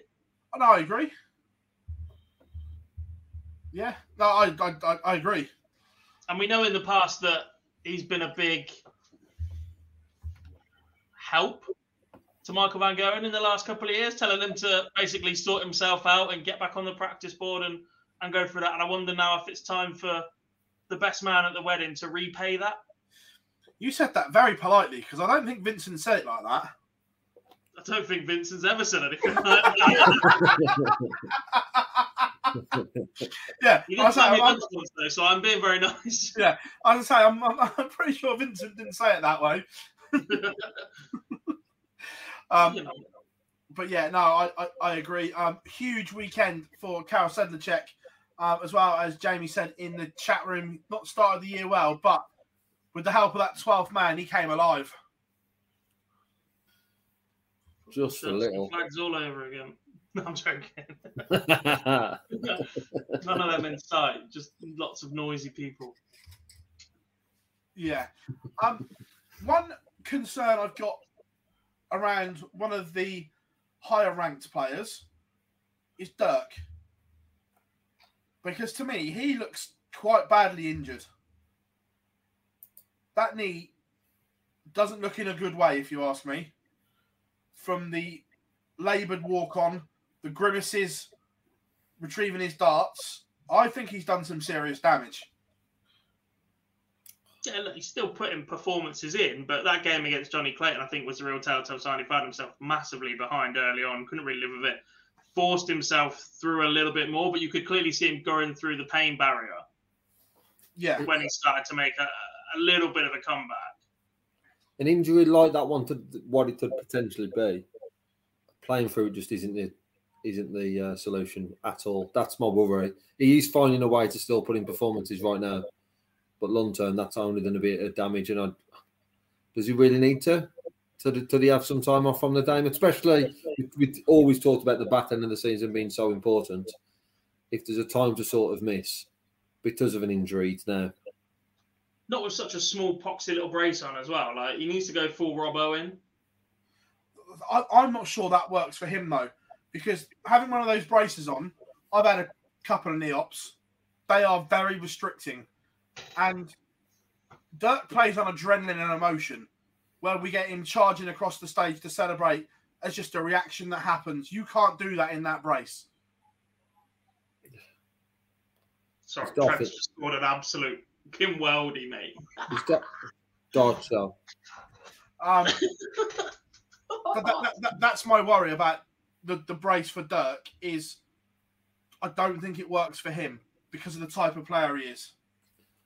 Potentially, especially when look, we talk about how big an effort or big a deal walk-ons are to certain players, to the likes of Peter Wright jumping across the stage, and look, it's no surprise that actually that was back a little bit in the last couple of weeks when he started to get a few more performances go his way. Dimitri Van den Bergh being allowed to do his full walk-on and dance, massive to him. Devon Petersen, we're seeing it from Damon Heta recently, and it, look, it's just a moment of changing their mentality, I think, from how they are off the oche to on the oche. They're, they're, almost different personalities, a lot of those people, but they have to be something different up on that stage. And Dirk fires himself up so much with that music and walk on. You can't just stroll on to the hardcore, fist pumping, whatever you want to call Dirk's walk on music. I'll probably get told off for calling it hardcore, knowing fans of that style of music, but Right. A couple. Joel's just said it there in the chat room. I'm just looking at the calendar. So he's effectively got two months to the match play. He's well placed in ranking tables that he could go and get whatever needs doing to it now and be in a better place come early July. But the problem is that before the end of the Premier League, we're going to have played nine Euro tours. That's a significant portion of ranking money. He'd be better off targeting that match play to Pro Tour break while everybody else is playing World Series. Yeah, but he's only gonna be he's only gonna miss one, maybe two at very worst Euro tours. We've Depends only got done. Depends what he's done, by the way. We're predicting what a four to six week turnaround. E- But even if it's longer, let's say it's a six month turnaround, his dots are done now. Because then you've got a vote on. It's got to be them for the World Championships. You can't have it done post match play. You are waiting there till next January. And long term, that could have a huge impact. Long term, it could, but there's also the fact that if it's a nine month sit down, maybe he's just accumulating as much as he physically can right now before he has a nine month layoff. I don't know how it would affect his job on the aubergine farm.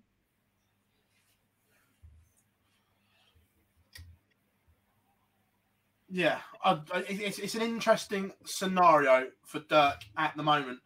Um, but actually into the event, Nathan Aspinall gathered some momentum. 6 4 win over Martin Lukeman, ton plus average. 6 1 win over Searle, over the 105. Narrowly misses out to Chizzy with a 98. Welcome back, Nathan Aspinall. Uh, firstly, Rod Studd is having kittens right now because you mentioned momentum. Uh, secondly, secondly, has he really gone anywhere? Nathan's been performing at a level recently. He ran into Gezi last week. There's still been mid 90s on the on the Premier League for the last couple of weeks. but we've seen dips in when he's had to play multiple games across the weekend or even on a Premier League night. We've seen good, good dip or good dip. There wasn't a dip this weekend. It's a lot of dips, no dues. There, there, there was no, there was no, there, there was no highs and lows in his performances. It was at a very good level. Yeah. Needed right now. Needed right now. It's not Yeah. unheard of for him though. Let, us not forget he won one of the more difficult majors to win in terms of that grueling last day. Yeah. Pro Tour winner, but in the past comfortably. That- That's seven in a day. But Peter Wright picked up his first ranking title since September last year, boys. That doesn't surprise me. But it does. Spent a lot of time talking last year. But we we had MVG pick first one in twelve months Euro Tour last week. We're now talking about Peter Wright not winning one about September. We talked about this top four in the Dame a lot. Yeah, I know it's been less about Peter Wright at the moment, but it is also a surprise when you hear these sort of stats from the, the Peter Wright moving now to second in the world and not won once in September. It still just doesn't sound right, does it, when you're talking about your number two in the world not winning one for so long? And yes, that is a knock on effect to the rankings. I know that before we obviously we were world championship on there, but it always sounds a bit weird. I was watching that final, I was so close to texting you both if Cheesy went on and won that, which I thought he was going to have to Peter Wright in and messed up doing. He's going to win a TV tournament this year after winning two Euro tours. He let me down. I guess the problem that Peter right now has is that he said he can't now practice with the elements, the old faithfuls. He, he can't do it. He said that in his post match interview after winning the title. He's going to put them down. Or he said that earlier in the week, earlier in the event before going on to win it. He just said, "I'm not going to practice now because I can't practice with these."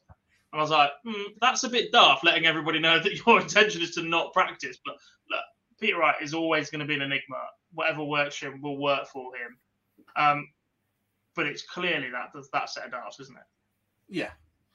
Well, There's never been any question that his best two sets of darts are the two that he won world championships with. The world championship ones, as we call them, where I've never seen anyone hit the amount of 180s that he did with them. They were his most prolific scoring dart I've ever seen. Yeah. But then the elements are the most complete set. The scoring maybe wasn't as at the higher level as the first ones, but the overall game was a more complete package. And if Peter Wright is going to lengthen his career, look, let's not forget he's already over 50, achieved an awful lot in the game, and has had various off the oche issues to deal with, including Joe's health. If he's going to extend his career, keep chopping and changing at this point, I know it's worked for so long, I know it's brought him loads of success, blah, blah, blah. I don't see that moving forward. I think he has to get over whatever mental block there is about him keeping this set up and look, it's been said for so long, and for a while you get into it, then you realise that actually maybe that's not for him. But I think I've I've come full circle again now. um, another announcement from the PDC today is that we are now going to have four streaming boards at Pro Tour events. Big fan. Big fan. Even more chance for me to miss a nine dart on a Pro Tour live stream.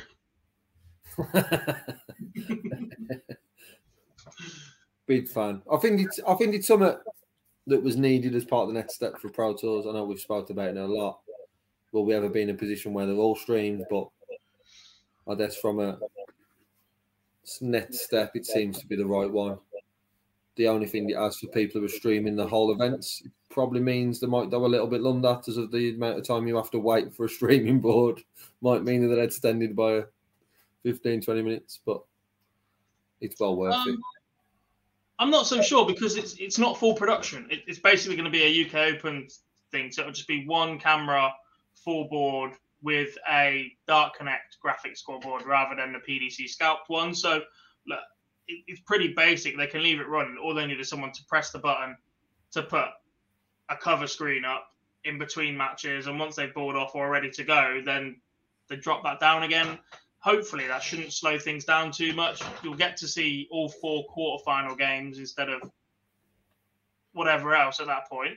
So it might speed us up a little bit in, in that regard. Instead of sneaking an extra one if you've got a slow board or whatever, just whack it on wherever it is.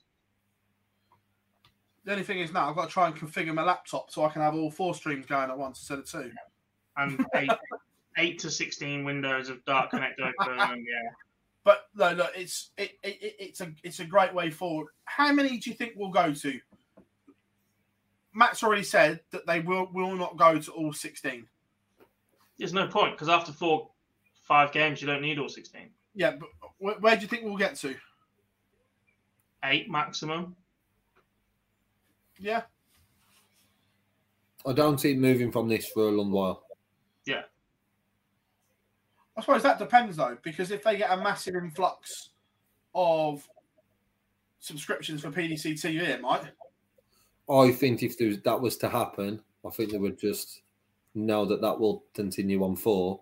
Then only if they see a dip, then they'd increase. I think if there's in a massive influx, they'd sit on that four as a positive and not move to eight just yet, as they might be able to see that influx then in the future. The way that you'll get more is if the technology that they use for the main boards gets better, and they'll just keep passing that down. So they they won't go and buy more cameras at the bottom end, I think they'll go and buy new cameras for the main board, the main streaming boards one and two, and those that are currently on there will move to the ones we've already got, and the ones that they the cameras that they've got for that setup will keep moving down. I think that's how it will happen, rather than just going out and spend a load of cash on your bottom end. Yeah. Yeah. But it was it was good to see. Uh, a week in darts. What else have we missed, boys? Danny Lauby is a Super Series Finals Week participant. Yeah. um, some bullets, but also played some good stuff as well. Um, in true Danny Lauby fashion, it's never a, never an easy way. Is it, is it just Americans named Danny that don't like doing things easy? Because Danny Baggish used to put himself in the same situation constantly as well, didn't he? Yeah. Yeah. um, but that was it was good. It was a good finals night to be fair. And um, we saw some good and bad bits from David Evans, but certainly on the up. Yeah. Yeah, and I think that's exactly what David Evans needed. He needs a year off tour where he hasn't got the pressure of defending prize money or defending that tour card or, or basically to, to nick the golfing term, doing it for his dinner. He needs to go in and learn to win again. Because he was a quite prolific winner before he picked up his tour card. And that just didn't transpire into the pro ranks. Yeah. Um, this one here, was it 2021? Uh, Matchroom bought Luke Productions and created Matchroom Live from it. Yeah. So, um, yeah, um, where is it? We'll do this one. Will Luke Humphries make the England team instead of Rob Cross? It's going to go to the wire. This one. Yeah, we discussed this on stream at the weekend, and at that point, Rob Cross was about to play Van Gerwen, and I was like, well, Luke's got a great chance to catch him up here, and actually, it sort of went the other way, didn't it? Yeah. um, yeah, look, there is still plenty to play for with such a small margin. I can see it going back and forth a couple of times now. Yeah, I, I can as well. Um, I, I think it will go. Like at some point, Luke will overtake Rob in the next few weeks. Yeah. But does he stay there? Yeah. Um, why isn't Price playing on the Euro Tour? Because he didn't qualify, because he provisionally dropped out of the 16 on the Pro Tour Order of Merit for a few weeks um, and chose not to go and qualify for them. But he'll be back. Well, I'm going to touch on Price and Cross in the same speech because Sindelfingen in Germany. We touched on it last week, and this will be an indication of how much Rob Cross wants to play in the World Cup. Because Rob Cross is also in New York.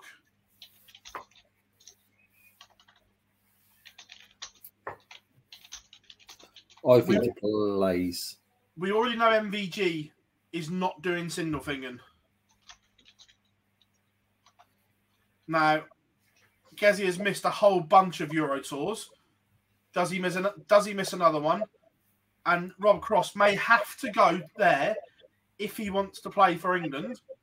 But then it's a bit of a race and a rush to get to New York. And he loves invitational events. What, I think I think he plays it. I think the bigger question marks is around the Premier League players, not Rob Cross. Or the the the final four, sorry.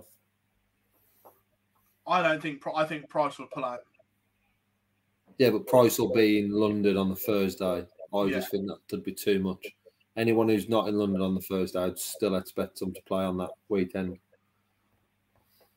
Even though, say you get to the final day, you've then got to get out of Germany early Monday, back to the UK, flip your suitcase to New York because they've obviously all got media commitments and that again. I'm not sure it's a case of flipping it, is it? Pack one big one and fly from Germany. As long as they're not on bloody strike again, you'll be fine. Just take the extra couple of days either in Germany or New York. Don't do the interconnecting.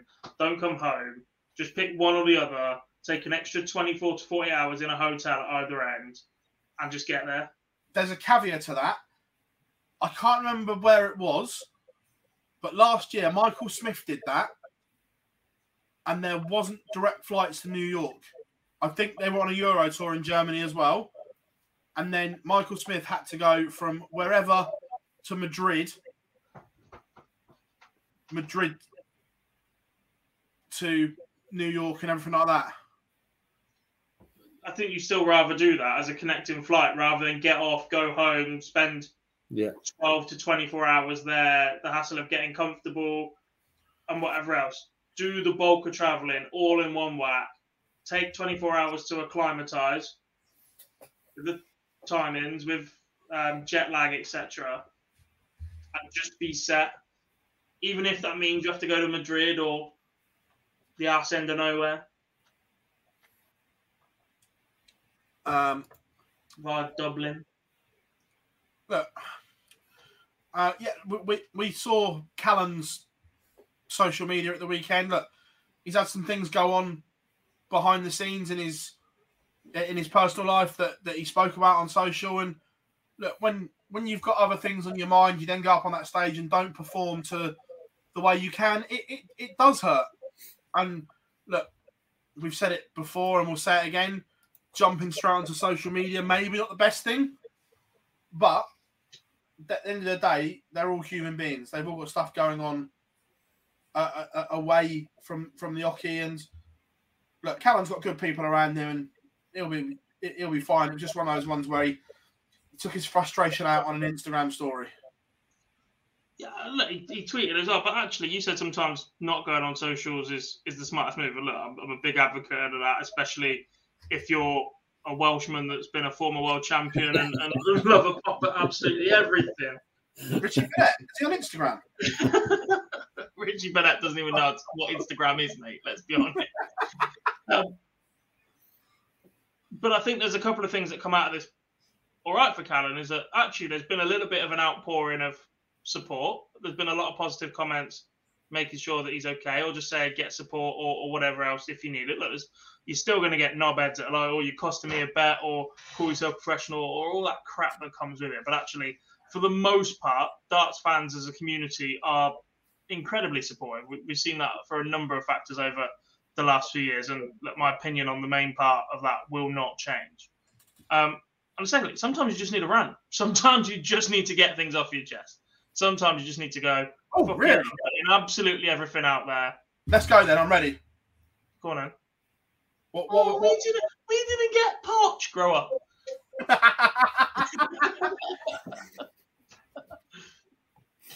Yeah, look, it's a high-profile job in a pressure situation for another player who achieved a lot in the biggest stage of them all, and that comes with a lot of pressure to back that up. Yeah.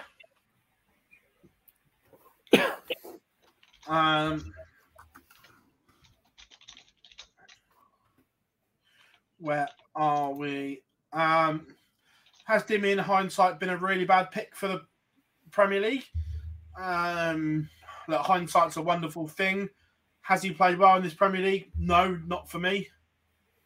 Um, I think he just about did enough to get the pick at the back end of last year. But in hindsight, would Luke have done a better job? Probably. Yeah, it's always a difficult one because you can always say in hindsight because That's, that's what I mean. Uh, you, uh, you I- look back at previous years and probably say everyone who's bottom of the league, you wouldn't have them in there. It's very hard to, to, to say that. Um, he, he had a good back end of the year, and at, at, at that time, it wasn't the worst pick. Everyone was like, I, I, I fully get why Dimitri's in there. Has it turned out as we thought? No, but you can sit and discuss ifs and buts. I think a fair bit. There is the consideration that he's commercially viable to the PDC outside of the UK. He, is someone who speaks multiple languages. He fits the image they want to push, etc.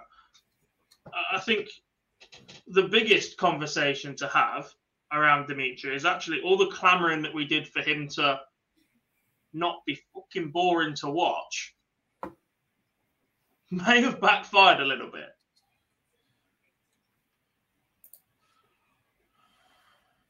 Because the, the pace and the rhythm have been steady but not exceptional. And actually, he's lost a lot of close games that maybe he would have edged out or been that little bit more competitive in if he was dictating the pace. Possibly I, I, I agree. But if he goes back to that way, does he get picked again? No, but he's earned the prize money from it now, and also he's got a justification for doing it for the rest of the season. And then he starts getting booed. That that's that's that's the issue. We saw him at the beginning of the Premier League getting booed in arenas Mhm. Because they thought he was going to do the the, the the slow version. Yeah. Um, he's, got, he's got to do he's got to do what's right that for him. that- and I think right him? now, I think right now, he will see a justification probably in his own head that going to that slow down is a possibility. Um, long term effect, it's very hard to win the crowd back round if you've lost them. That's Sterling Price. I'm not saying he fully had them as much as probably Dimmy did when he first started, but Price has had to buy a new wardrobe just to try and get on back inside on this year's Premier League. So, Yeah. Dimmy, Dimmy losing them will probably have a bigger impact because Price was never really a huge fan favourite, where Dimmy was. yeah, So it could have a bigger London, uh, uh, it could have a London impact on Dimmy's trade than it would probably some other players. Um, was this the most important weekend since the women's series inception, considering there were four different winners? Uh, yeah, absolutely. For me, I thought it was a huge weekend for the women's game. Yes, but the next one's be that being in Germany at the time pre-match play. And I'm, I'm with Lorraine. The fact we, I think we know we're going to see the top twenty, take, maybe the odd one. It's do we still see that big number, or a similar number to what we do in the UK? That's key. But the four winners certainly help. Yeah. Um, I haven't watched the latest one yet, but I pref- I like the first two episodes. Um, and they're going to not just at the Premier League; they're going to be doing them all year at all the events. I've watched the Michael Smith one. I've not watched others yet. I'm with, I'm the same as you, Phil. I've watched the first two, not the third yet. You mean you haven't watched the Newcastle one, Gob?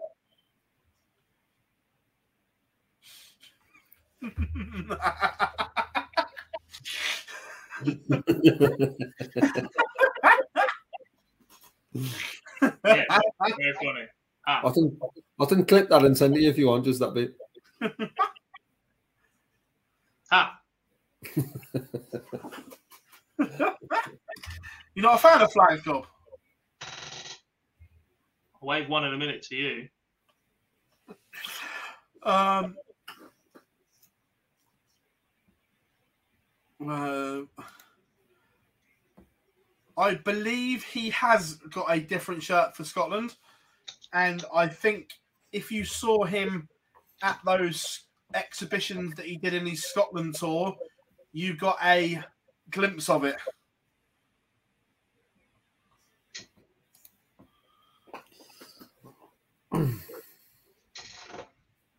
Um, Of course, it's not. yeah, I am. Has got. Though he's got a tartan sleeve. No, we might start running around the venue shouting freedom. Uh, we, we were thinking about this the other day, and it, obviously it came with all the misfits and the, the the social media influencers that are trying other sports and, and and stuff like that. How funny would it be if to get in someone's head, a dart player wore his opponent's shirt on the walk on or something like that, like had a replica made but his own sponsors on there or something like that. What's? Someone, play, someone playing Peter Wright wearing a Peter Wright wig for the Warton. No, actually, so, he, someone someone got a replica Peter Wright shirt, but instead of having Peter Wright logos on, add his own on there to get in someone's head or MVGs. Could you imagine? The one thing I will say is nobody plays in that green. Since Van Gerwen and sort of made it his own colour, nobody plays in green. The same as no one plays in yellow, really.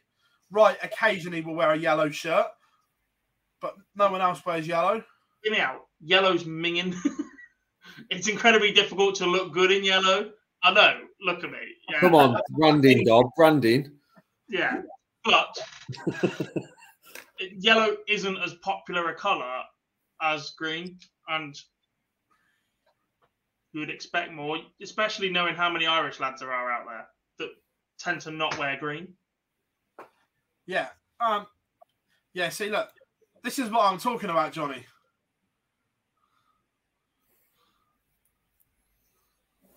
Manly's Manly's a different breed, any. Let's be honest.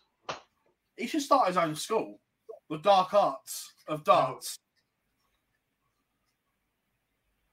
No. Yeah. Why not? Oh, bang up for that. You've got to learn how to throw first before you start pissing around. Did you beat me when we played on stage? Yes. What, what, what was the score? 1 1. I beat you at the Super Series. I beat you in Newbury. Yeah, but p- people didn't watch that. We had, we had an audience in Blackpool. Mace watched in Super Series. I bashed you. Don't remember that one. I just remember the picture that Hellsbell's put up. Oh, how convenient. um, do you think Peter Wright is getting back to his best? Um, I, I think he's a long way from his best, but it's it's a step in the right direction. Hit nail on the head with that one, I think. Being two time world champion, darts. being two time world champion at best is a pretty high standard. Win the Euro Tour doesn't get you to that level just yet. Yeah. Um, everyone's saying Chizzy and yellow. Yeah, that was my point that no one else wears yellow because Chizzy wears it all the time. The same as that green, no one wears it because Michael wears it. That that, that was my Just a rascal. Dizzee Rascal. That's t- the same promo every fucking week for Chisnall on the Premier League. that Um, horrible necklace. we touched on this last week. I think chemistry wise, Smith and Humphries are a better pair. If you're doing completely rantings apart, I'd have Joe Cullen and Michael Smith as a chemistry pair. I think we'd see that very good. Obviously, there's only two in the race at the minute to partner Smith, but then Humphries, yeah. James Wade and Mervyn King. Yeah. Remember when Taylor More- wore the orange shirt fair. against Barney for the first half of the final? Right. Oh, it was funny. Um, I was going to say something. I've forgotten what it was. Couldn't have been that important. Um, No have, we missed, have we missed anything else in a week of darts before we wrap up, boys? Don't think so.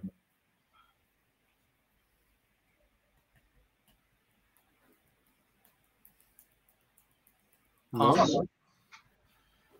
That's, that's unlike us. We've um, we've done well. Chatham will tell us. Don't ask me.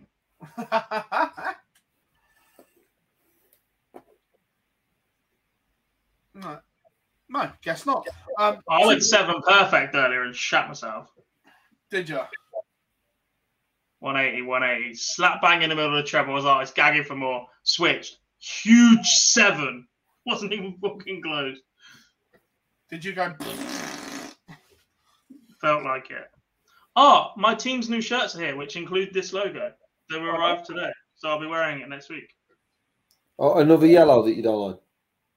The logo's there. The shirts are blue. I'll let you off.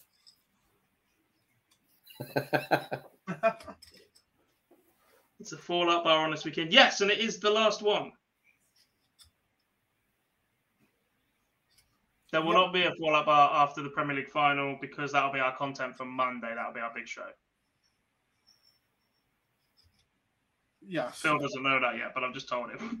Well, I'm not on, am I? So you can do what you want. Yes.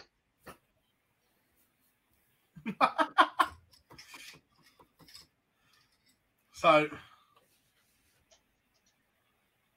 um, last one. Um, yeah. So the Premier League is decided is on nightly wins and then leg difference after that. They currently have the same amount of wins. Yeah, that's what I mean. It's, but uh, leg nightly wins, leg difference is the order. Yeah. So that is that. Uh, everyone, thank you very, very much for spending the last two hours with us. Massive shout out to our guest, Lorraine Winstanley, who was absolutely class to have on.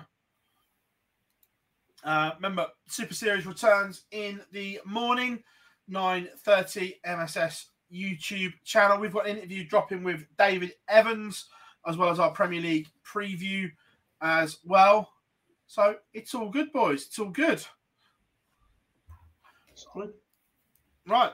I've been Phil Bars, Jack Garwood, Lee Boyce. We've been Online Darts. Us signing out. And we'll see you all very, very soon. Bye. Mom deserves the best, and there's no better place to shop for Mother's Day than Whole Foods Market. They're your destination for unbeatable savings, from premium gifts to show-stopping flowers and irresistible desserts. Start by saving 33% with Prime on all body care and candles. Then get a 15-stem bunch of tulips for just $9.99 each with Prime. Round out Mom's menu with festive rosé, irresistible berry chantilly cake, and more special treats. Come celebrate Mother's Day at Whole Foods Market.